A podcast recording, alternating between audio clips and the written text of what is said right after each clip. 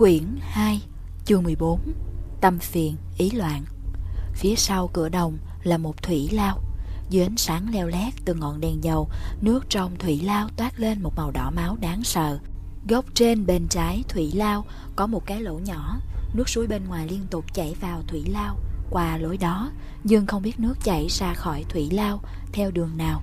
Trong nước có con gì đó đang bơi lội Không biết là rắn hay cá Hay là thứ gì khác nữa mà trên vách đá đối diện với cánh cửa đồng, thấp thoáng có một bóng người. Nước trong thủy lao cao chưa đến ngực người kia, mái tóc dài rủ rượi, không nhìn rõ mặt mũi. Một tiếng rào vang lên, đường lại từ lao xuống nước, lội thẳng về phía bóng người, rồi bế lên. Mặt người kia ngửa về sau, lộ ra dưới ánh đèn. Tái nhợt, tưởng như đã chết, chính là a thùy. Một cái móc sắt thắt vào eo nàng, đầu kia móc sắt ghim lên vách đá Đường Lệ Từ dùng tiểu đào hồng chặt đứt móc sắt bế nàng lên mặt nước rời khỏi thủy lao. Váy nàng dính đầy máu tươi, sắc máu đỏ thẫm trong thủy lao thấm ra từ váy nàng. Đường Lệ Từ thoáng biến sắc, nàng sảy thai rồi, nhìn tình trạng này có vẻ đã mất rất nhiều máu. Nhưng nàng lại không hôn mê Đường Lệ Từ bế nàng ra khỏi thủy lao Đôi mắt nàng khẽ động đầy Rồi từ từ mở ra Vậy mà còn khẽ mỉm cười Đường. Đừng nói nữa, ta đưa cô đi tìm đại phu. Đường lại Từ dịu dàng an ủi. Nhắm mắt lại nghỉ ngơi đi. Hôm qua Phủ Thúy mà người đánh lên núi hào Vân Nhưng không thành công. Phần lớn đội ngũ của phong lưu điếm đã bị bắt. Hai bên không có thương vong quá lớn. Ta không thấy cô trong đội ngũ lên núi. Hôm qua cho nên mới Y còn chưa nói hết câu A Thùy đã mềm nhũng người Ngất vào lòng ngực Y. Y thoáng đờ người ra, Đặt ngón tay lên, bắt mạch bên cổ nàng, Rồi bế thân thể lạnh như băng trong lòng lên, Lao vút ra ngoài. Quãng đường từ núi Hạo Phân đến rừng Tị Phong, Đường Lệ Từ đi bộ mất nửa ngày. Liễu Nhãn đã bị phụ thúy, coi như con cờ thí. A Thùy được Liễu Nhãn sủng ái, thậm chí còn đang mang thai, sẽ gặp phải chuyện gì cũng dễ dàng đoán được. Nàng vốn bị người ta ghen ghét đố kỵ, có bị hành hạ hay giết chết cũng nằm trong dự liệu y đi bộ đến đây chẳng qua là đang cân nhắc số cuộc có nên đến hay không. 4 vạn 8.361 bước Đối với đại cục thì cô gái này quá bé nhỏ, Sống hay chết chẳng có ý nghĩa gì cả, Mà đường lại từ một mình xông lên, Nếu gặp nạn tất nhiên sẽ dẫn đến hậu quả khó lường.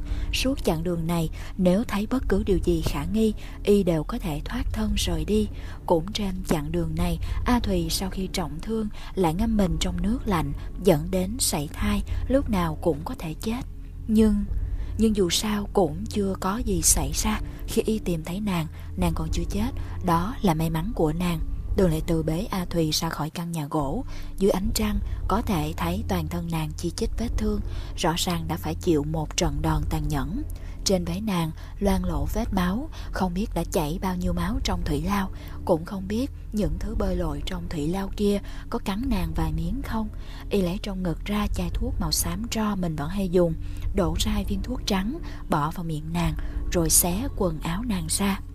Xiêm áo bị xé bỏ, khắp người nàng là lằn roi, miệng vết thương ngâm vào nước bẩn trong thủy lao, giờ đây phơi ra màu xám trắng đáng sợ, ngắm tia máu nhàn nhạt. Y lấy từ ngực áo ra một chiếc hộp vàng nhỏ, trên hộp khắc một con rồng cuộn đuôi với cái đầu bừng bừng khí thế, cặp mắt rồng được làm từ thạch anh đen lấp lánh, thần thái rạng rỡ dưới ánh trăng. Nhìn hoa văn trên món đồ này, có thể đoán nó vốn thuộc về hoàng cung. Mở chiếc hộp rồng vàng, bên trong là thuốc mỡ màu nâu đen. Y bôi một lớp thuốc lên vết thương của A Thùy, lại cởi áo khoác, quấn lên người nàng. Buộc đai lưng cẩn thận, đặt hai chân lên phiến đá, ngửa cổ ra sau, cho khí thức thông thuận, sau đó điểm vài huyệt đạo của nàng. Lặng lẽ nhìn nàng vài lần, đường lệ từ mới ngồi xuống một tảng đá lớn bên dòng suối. Y không phải thầy thuốc, đó là tất cả những gì Y có thể làm. Sống hay chết phải trông chờ vào vận mệnh của nàng. Dõi theo ánh trăng dưới dòng suối, ánh mắt Y nhóm màu mệt mỏi, có lúc mê loạn, có lúc mịt mờ, có lúc thanh tĩnh, có lúc kiêu ngạo. Y dừng lại bên dòng suối, bầu bạn với ánh trăng. Ánh mắt biến đổi liên tục, nhưng cuối cùng chỉ còn lại buồn bực, sầu não, đắm chìm trong nỗi cô quạnh. Chờ rất lâu sau, sắc trời dường như đã thay đổi vài lần, lông mi A Thùy khẽ run run, chậm chậm mở mắt. đập vào mắt nàng là một khoảng trời xanh, nước chảy róc rách, ánh mặt trời hiền hòa chiếu vào lòng bàn tay trái, khiến nàng cảm nhận được hơi ấm. Khẽ quay đầu lại, một chú chim nhỏ màu xanh đang nhảy nhót cách đó không xa, ngậm một cọng cỏ nhỏ xíu, ngoẹo đầu nhìn nàng. Vô tình mỉm cười, A Thùy cựa quậy ngón tay, cảm thấy dưới lưng mình lót một lớp quần áo, trên người lại đắp thêm một tấm áo bào. Trong chớp mắt, nàng lập tức nhớ lại chuyện gì đã xảy ra. Nụ cười trên mặt tức thì tắt liệm, mặt mũi nàng trắng tái đi, mở miệng thì thào gọi. Đường... Người đang ngồi bên dòng suối quay đầu lại, gương mặt ôn nhã, thanh tú như xưa, khẽ mỉm cười. Tỉnh rồi sao?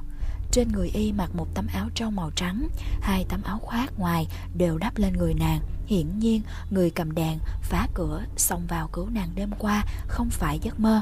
A Thùy khẽ ho mấy tiếng. Ngươi ngồi ở đây cả đêm sao? Đường Lệ Từ mỉm cười.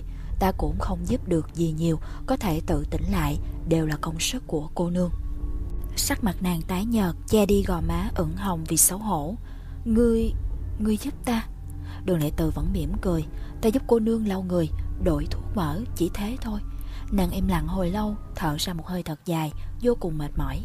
Hắn Hắn thì sao? Nàng không nói hắn là ai, Nhưng trong lòng hai người đều hiểu. Đường Lệ Từ ôn hòa đáp, Hắn bị thẩm lan hồn bắt đi mất, Nhưng ta đoán tạm thời sẽ không nguy hiểm đến tính mạng. Mi mắt nàng khẽ động đậy. Đường Lệ Từ không chớp mắt. Một lúc sau mới chậm rãi nói, Ngươi cũng mệt rồi. Cuộc chiến hôm qua hẳn là rất kịch liệt. Quả thật không cần đường công tử, phải. Đường Lệ Từ ngồi xuống bên cạnh nàng, Đặt ba ngón tay lên mạch môn của nàng. Ta không mệt. Nàng mỉm cười ảm đạm, Nhìn lên bầu trời xanh. Đây là lần đầu tiên ta thấy đường công tử cô độc một mình. Ta không mệt, Cũng không sợ cô đơn. Đường Lệ Từ mỉm cười. Cô nương vẫn còn tâm trí lo cho người khác, Đã bơ vơ vất vả nửa đời, Không nên chết thảm trong thủy lao. Nếu cô nương chết đi như thế, Sẽ khiến người trong thiên hạ cảm thấy cõi lòng mình nguội lạnh. A Thùy mỉm cười ảm đạm, Từ từ nhắm mắt lại. Nàng đã quá mệt mỏi từ thể xác cho đến tinh thần. Nếu đường lệ từ chịu nói với nàng vài câu thật lòng, Thì có lẽ nàng còn tinh thần để chống đỡ.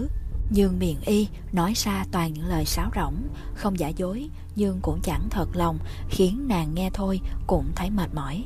Con người ta chỉ có thể buông lỏng bản thân trước mặt người mình tin tưởng. Cho nên nàng mới ngất đi trong lòng đường lệ từ.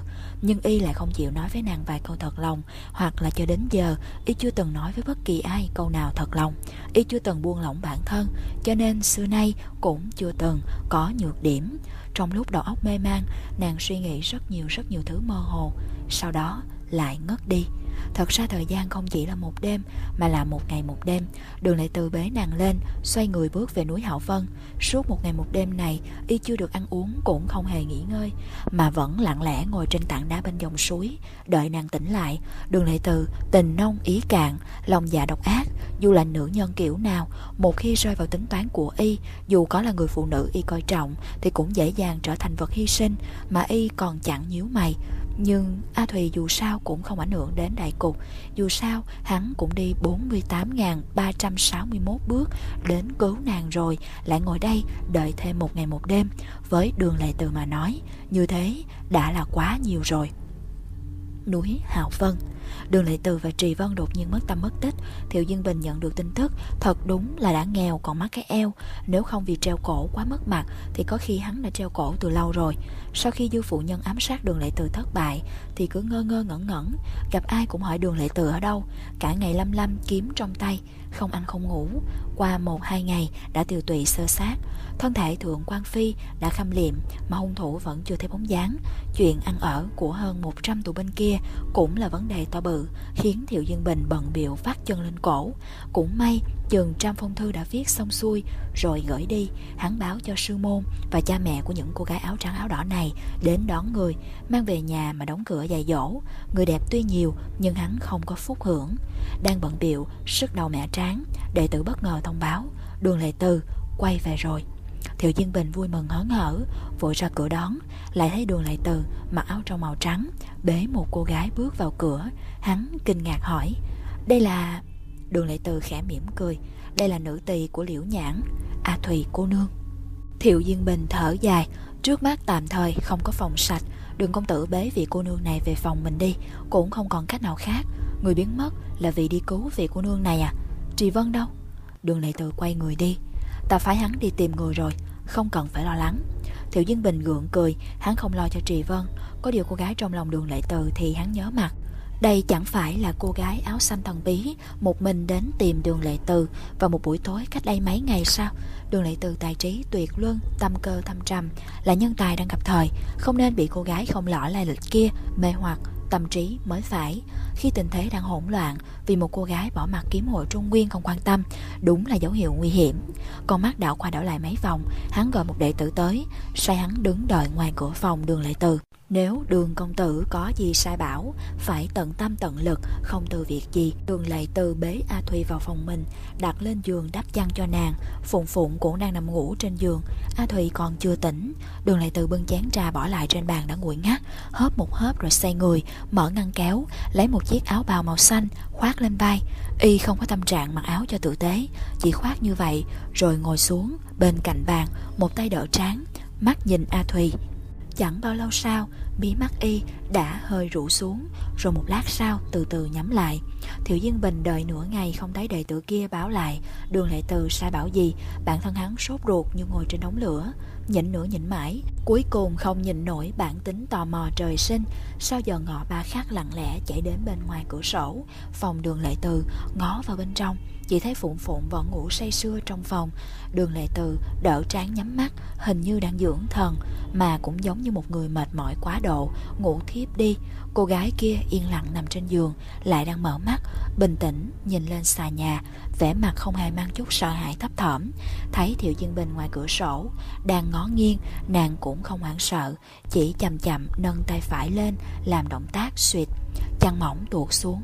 Thiệu Dân Bình thấy cánh tay nàng chồng chất vết thương Khiến hắn giật mình, hoảng sợ. Hai mắt nàng chăm chú nhìn đường lệ từ Đôi môi nở nụ cười yếu ớt. Thiệu Dân Bình Gật đầu lia lịa Biết ý, mau chóng rời đi. Nín thở, chạy ra xa 17-18 bước Hắn mới thở phào một hơi thật dài. Trong lòng càng nghĩ càng thấy lạ Đường lệ từ làm gì mà mệt mỏi thế kia Mà cô nữ tỳ áo xanh này Bị người ta đánh dữ như thế? Nhưng hình như vẫn không giận dữ oán than. Nàng quan tâm đường lệ từ như vậy Quan hệ giữa hai người nhất định không hề hời hợt Không bình thường một chút nào.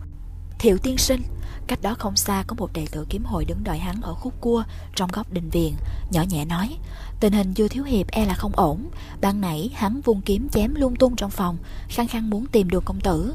Ta thấy đầu óc hắn loạn lắm rồi. Cứ tiếp tục như vậy không phải cách hay đâu. Thiệu Dân Bình buồn bã nhíu mày thở dài. Để ta đi xem sao. Du phụ nhân trúng độc hoa vong hồn, Hoa này vốn là giống lạ, Muốn giải độc cực kỳ khó, Mà độc hoa này trúng càng lâu càng khó giải tận gốc, Ảnh hưởng lên tâm trí càng nặng. Trừ phi, Thiệu Dân Bình vừa đi về phía phòng dư phụ nhân, Vừa nhíu mày suy nghĩ. Trừ phi để cho người trúng độc Hoàn thành tâm nguyện, Nếu không thì khó trừ tận gốc loại độc này. Nhưng phải làm sao để dư phụ nhân hoàn thành tâm nguyện? Chẳng lẽ phải cho hắn giết đường lệ từ? Rõ ràng là chuyện cười. Chân còn chưa bước vào phòng dư phụ nhân Thì một luồng sát khí ác liệt đã ùa vào mặt hắn. Thiệu Dương Bình quýnh quán, Tay chân vội vàng lùi ra khỏi cửa. Định thần nhìn lại, Khẽ kêu, Thôi, hỏng bét rồi. Trong phòng dư phụ nhân đang xõa tóc cầm trường kiếm, Đứng đối mặt với một người. Người đang giằng co với hắn mặc áo hòa thượng, Để tóc dài màu đen Chính là thượng sư Phổ Châu. Không hiểu sao dư phụ nhân lại đối đầu với Phổ Châu nữa.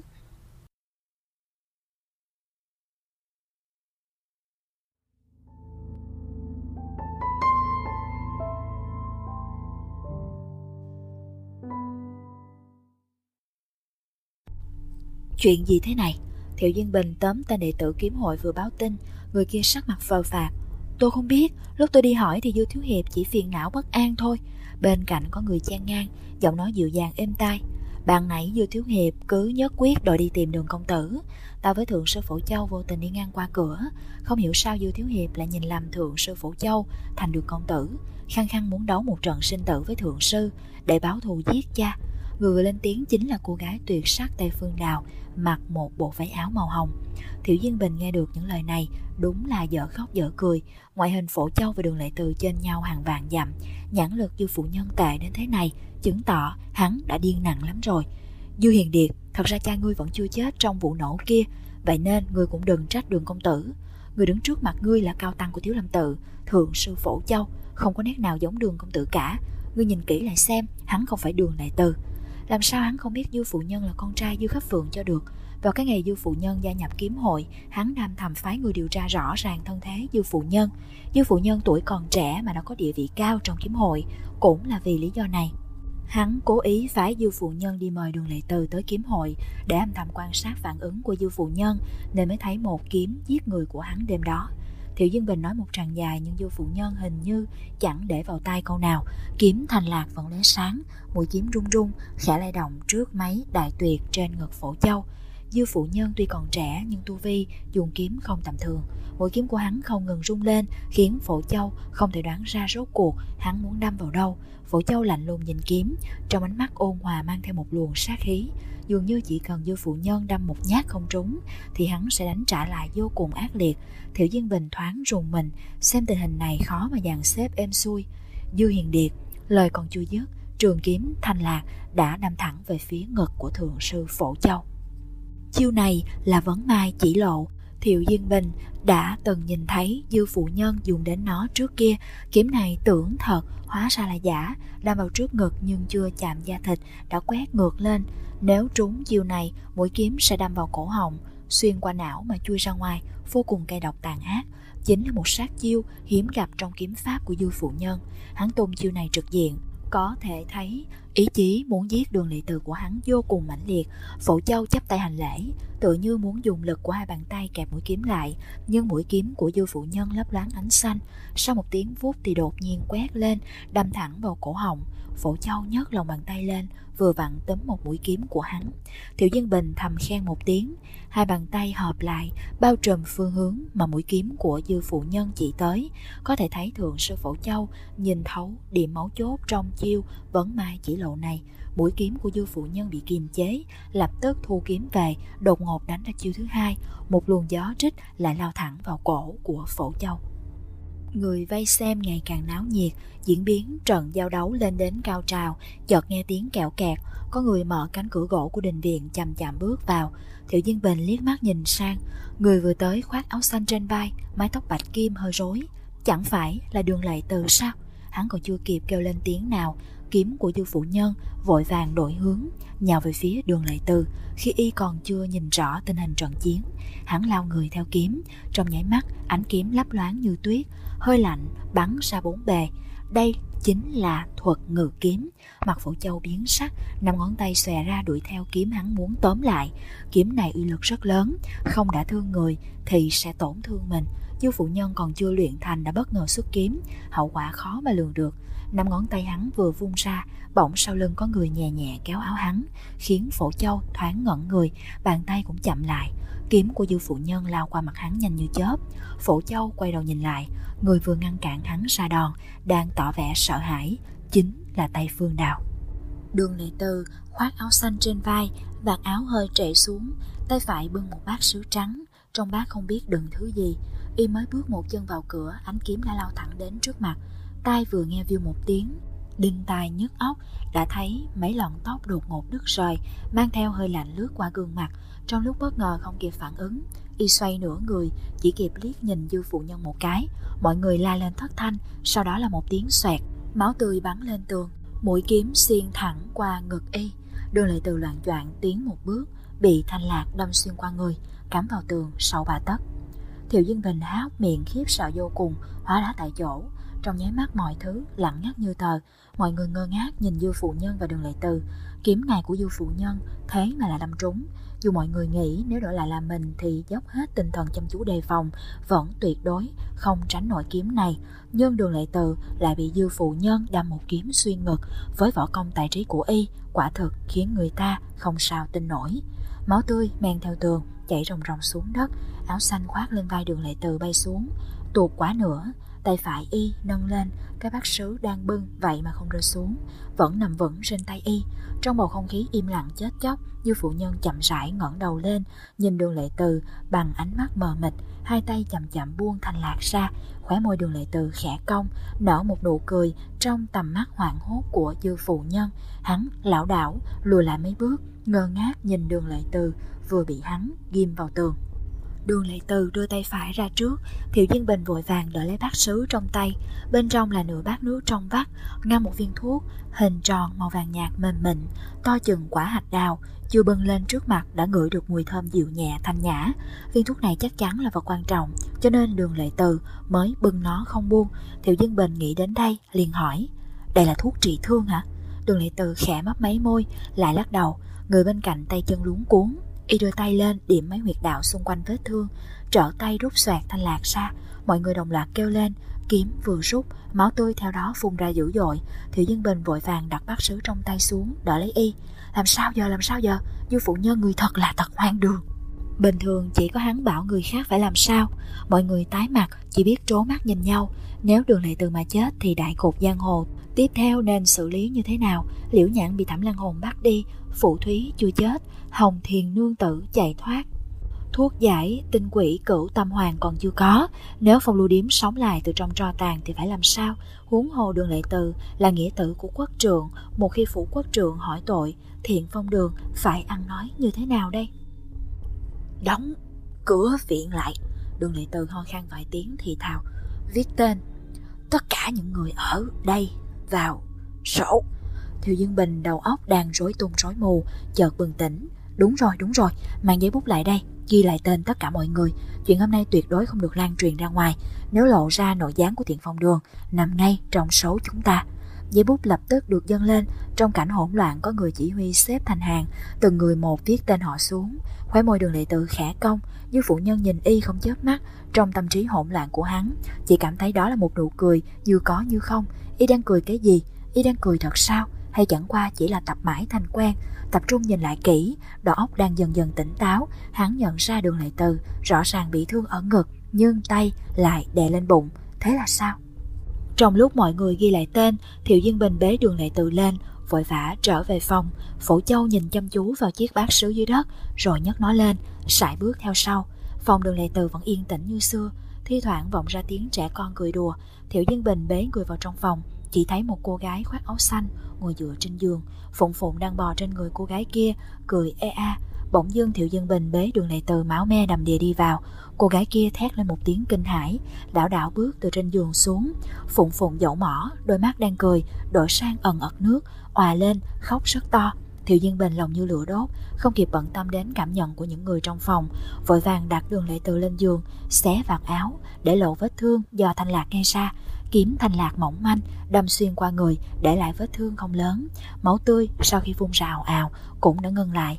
Thiệu Diên Bình thoa thuốc trị thương cho đường lệ từ, trong lòng rối như tơ vò, vết thương nặng như thế này liệu có chữa được không?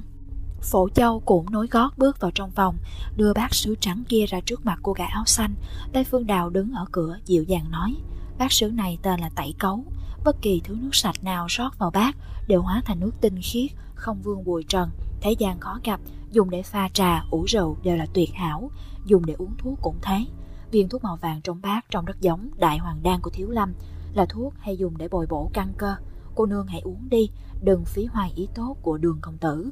Chỉ là một chiếc bát sứ trắng bình thường và một viên thuốc, tay Phương Đào lại có thể nhìn thấu công dụng kỳ diệu của nó. Quả nhiên là hiểu biết hơn người. Thiệu Diên Bình nghe nói đó là đại hoàng đan của Thiếu Lâm, chợt bừng tỉnh. Thuốc này có còn nữa không? Tây Phương Đào chậm rãi lắc đầu. Đại hoàng đan của Thiếu Lâm, điều khí dưỡng tức là một phương thuốc điều trị lâu dài, có tác dụng chữa trị nội thương mà nhắc kiếm trên ngực đường công tử là ngoại thương, còn thuốc chữa ngoại thương thượng hạng khác. Cô gái áo xanh nhận lấy bác sứ, trong mắt thấp thoáng vẻ buồn bã. Sao, sao y lại bị thương? Sau cơn khiếp sợ, nàng đã không còn hoảng hốt nữa, lúc hỏi câu này đã tương đối bình tĩnh. Thiệu Dân Bình cười khổ, chuyện này đều là hiểu lầm thôi. Đúng rồi, thượng sư Phổ Châu, đào cô nương, hai vị để mắt đến Dư Hiền Điệt giúp ta. Độc thương của hắn vừa giải, lại gây ra họa lớn thế này, chắc trong lòng cũng không dễ chịu. Hãy thay ta khuyên nhủ hắn. Phổ Châu chấp tay thi lễ, chậm rãi rời đi, cùng Tây Phương nào.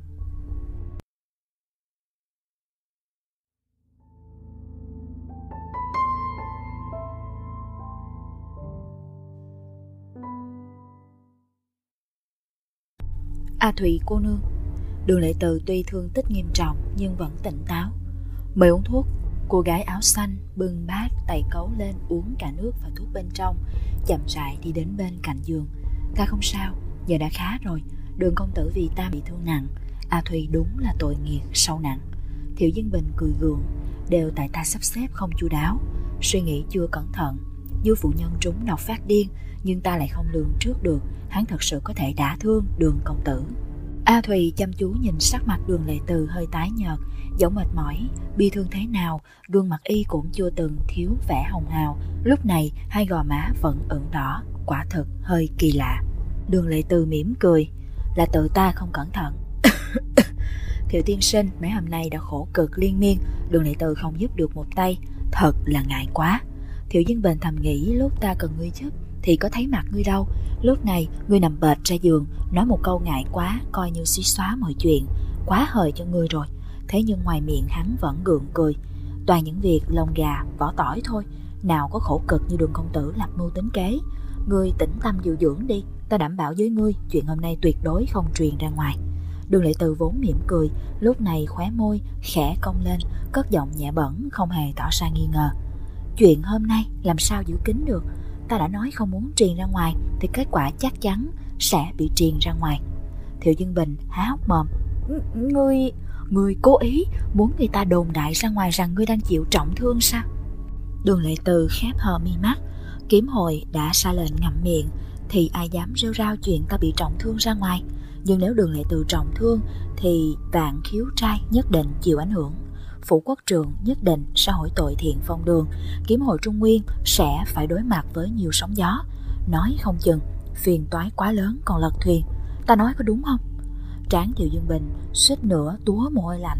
Vì công tử này lúc khách khí thì vô cùng khách khí, Lúc lịch sự cực kỳ lịch sự, Lúc thẳng thắn thì thẳng thắn đến tràn mạch vô tình. Không sai, Đường đệ từ thông thả đáp. Cho nên tin tức này nhất định sẽ lọt ra ngoài, Chỉ cần xem dưới áp lực của kiếm hội Trung Nguyên, Rốt cuộc là kẻ nào đủ bản lĩnh truyền được tin tức ra ngoài Mà không sợ kiếm hội truy cứu. Thiệu Dân Bình hạ giọng, Ngươi thực sự cho rằng trong kiếm hội vẫn còn gian tế của phong lưu điếm sao? Đường Lệ Từ khẽ cười, Ngươi có biết khi phong lưu điếm tấn công lên núi Hạo Vân, Rốt cuộc là ai hạ độc vào giếng nước không? Thiệu Dân Bình xấu hổ, Việc này, Đường Lệ Từ nói Lúc đó Du Phụ Nhân và Tưởng Văn Bác đều ở trong rừng tị phong. Là ai hạ độc vào giếng? Người không biết, ta cũng không. Y thấp giọng ho khan vài tiếng. Ngươi không thấy đây là thời cơ tốt để nhìn ra kẻ đó hả? Thiệu Dân Bình hơi biến sắc. Phải, đây đúng là cơ hội để dụ rắn rời hang. Nhưng nếu tin tức bị lộ ra ngoài Thì cái giá phải trả sẽ rất lớn. Đường lại tự đưa tay đè bụng Giữa chân mày thấp thoáng nét đau đớn. Cha nuôi ta sẽ không dễ dàng tin chuyện ta chết. Còn về vạn khiếu trai. Người đưa ta ấn giám, Ta viết một bức thư cho. Y nói đến câu này thì hụt hơi Đành thoáng ngừng lại. A Thùy luôn chú ý đến biến đổi trên sắc mặt Y, Lập tức đè vai Y lại. Thiệu tiên sinh, hiểu ý ngươi rồi, Không cần nói nữa. Thiệu Diên Bình gật đầu lia lìa Vậy ta đi thu xếp, Ngươi nghỉ ngơi cho khỏe, Cần gì cứ việc nói. Đường Lệ Từ nhắm mắt không cửa quậy, Thiệu Diên Bình nhẹ bước rời đi. Đường Lệ Từ lấy viên thuốc. Và cái bát sứ kia, từ túi đồ tùy thân, nếu đã mang theo người, nghĩa là y vốn định dùng nó vào việc gì khác. Mà vì sợ nàng sảy thai, xong phải kiên lành, không thể uống nước nguội y chỉ nghỉ ngơi một lát, rồi bưng bát sứ định vào bếp, nấu một bát canh gừng cho nàng uống thuốc. Ai ngờ tự dưng vướng phải tay bay vạ gió. Nàng khẽ thở dài đời này, từng có rất nhiều người đối xử tốt với nàng, cũng không ít người yêu nàng tận xương tủy, nhưng chưa có ai đối xử với nàng tỉ mỉ chu đáo như vậy, mà không đòi hỏi bất cứ điều gì. Nàng cảm nhận được trên người đường lệ từ tỏa ra hơi thở giống nàng, đó là nỗi khát khao mãnh liệt vượt quá bình thường đối với thứ gì đó, bị đè nén thật sâu, khiến đáy lòng trống rỗng vô tận. Không có được thứ đó, nỗi trống rỗng trong lòng cứ ngày càng thêm lớn, rồi sẽ có một ngày nuốt chửng cả xương cốt máu thịt của chính mình. Bên ngoài cửa sổ thấp thoáng bóng người, một người áo xám đứng đó, dường như đang ngó vào, nhưng ánh mắt lại vô cùng mờ mịt. Đường lệ từ, y chết rồi sao? A Thùy khẽ nhíu mày Gắn gượng đứng lên khỏi ghế Vịnh vào mặt bàn bước đến bên cửa sổ, Nhỏ giọng nói, Y bị thương nặng lắm. Ngươi là ai? Người áo xám đáp, Dư phụ nhân. A Thùy cười nhạt, Sắc mặt trắng tái, Là người đã thương y hả? Dư phụ nhân gật đầu. A Thùy nhìn hắn thêm vài lần, Thở dài, Ngươi là con trai, Dư kiếm vương à?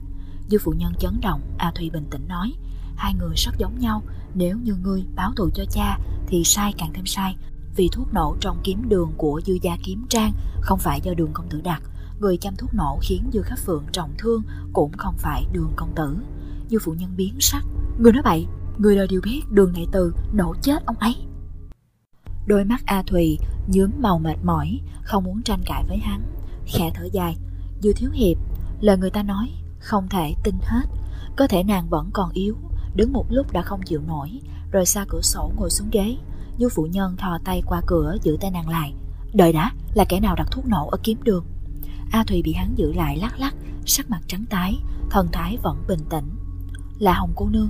Dư phụ nhân lạnh lùng hỏi, Ngươi là ai? Vì sao ngươi hiểu rõ chuyện này như vậy?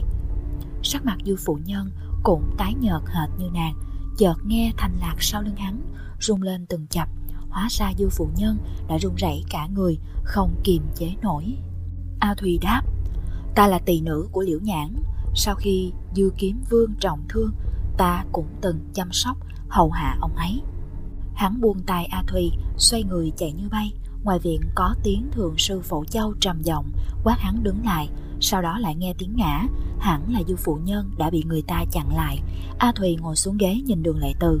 Du phụ nhân ra tay đã thương người, Tất nhiên là do hắn lỗ mãn. Nhưng đường lệ từ biết rõ, hắn hiểu lầm.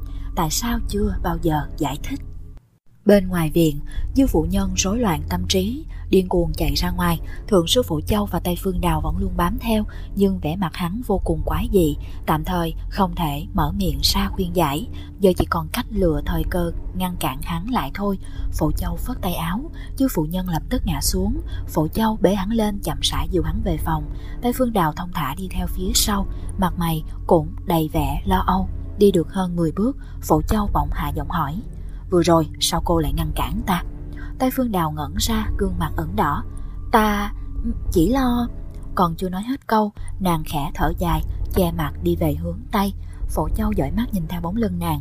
Cõi lòng xưa nay vẫn thanh tịnh đạm bạc, Chợt dâng lên, nỗi hoài nghi. Người bạn thân đánh cờ này hình như có tâm sự, Nhưng tâm bệnh phải dùng tâm dược mới chữa khỏi. Nếu bản thân không nhìn thấu, Thì người ngoài nói gì cũng uổng công. Phổ Châu đưa tay điểm vào bốn huyệt đạo trên đỉnh đầu hắn. Du phụ nhân cảm thấy bốn luồng khí hết sức ôn hòa truyền vào đỉnh đầu. Đầu hắn đã có mấy lần có cảm giác muốn nổ tung chợt nhẹ nhõm đi nhiều.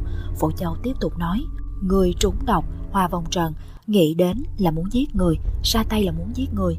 Tuy có chất độc quấy phá, nhưng dù sao, trong thâm tâm ngươi cũng nảy sinh ý định giết người. Hắn bình tĩnh nói, A-di Đà Phật. Gương mặt phổ châu vẫn không có quá nhiều cảm xúc. Người không muốn oán trách cha già, Nên giận cá chém thớt lên người của đường thí chủ. Sát ý từ đây mà ra. Dư phụ nhân nhắm mắt hồi lâu rồi gật đầu. Thượng sư tâm trí sáng tỏ. Đúng là như vậy. Chỉ tiếc trước khi động thủ, Ta không hề hiểu rõ. Phổ châu đứng dậy. Đường thí chủ sẽ không chết dễ dàng như thế. Ngươi hãy buông bỏ ý niệm, Đừng cố chấp thêm nữa. Y sẽ không trách ngươi. Dư phụ nhân cười khổ, Ta chỉ hận y không thể tỉnh dậy lăng trì ta, Y không trách ta Ta càng không biết làm sao cho phải. Phụ châu cất giọng trầm thấp, Tự mang theo khí chất thanh tịnh vững vàng. Lúc cần buông thì nên buông Buông bỏ rồi mới giải thoát được. Thông thả nói câu này xong, Hắn đã ra khỏi cửa. Phổ Châu quay về đại sảnh, kể sơ lược tình hình dư phụ nhân cho Thiệu Diên Bình nghe. Thiệu Diên Bình thở vào, hắn còn đang lo dư phụ nhân tỉnh lại thấy đường lệ từ chưa chết, không chừng lại muốn xiên thêm mấy phát nữa. Nếu đã hối hận thì rất tốt, dẫu sao hắn cũng trúng độc, nên không ai trách được. Bỏ qua chuyện của dư phụ nhân, Thiệu Diên Bình lại nghĩ đến chuyện khác. À đúng rồi, ban nãy đào cô nương ra ngoài, thượng sư có biết nàng ấy đi đâu không? Phổ Châu ngẩn ra, ta không biết, Thiệu Dương Bình nhìn hắn nghi hoặc, Tây Phương Đào vẫn luôn theo sát hắn như hình với bóng. Hôm nay sao toàn sẽ ra chuyện lạ thế nhỉ? Phổ Châu thi lễ với Thiệu Dương Bình rồi chậm rãi trở về phòng. Có người bị thương, có người trúng độc, Thiệu Dương Bình ngẫm nghĩ hồi lâu rồi thở dài, vung tay viết một phong thư, bảo cho đệ tử mau gửi đi. Nghĩ một hồi, lại vội vã gọi tên kia quay về, đổi một đệ tử khác diện mạo thanh tú, áo mũ chỉnh tề, mồm miệng lanh lời ra ngoài, dặn dò bất kể người nhận thư có nói gì cũng phải kiên nhẫn lắng nghe, luôn miệng đồng ý. Cho dù hắn đưa ra điều kiện lấy đất ở núi Hảo Vân thì cũng chấp nhận trước rồi tính sau.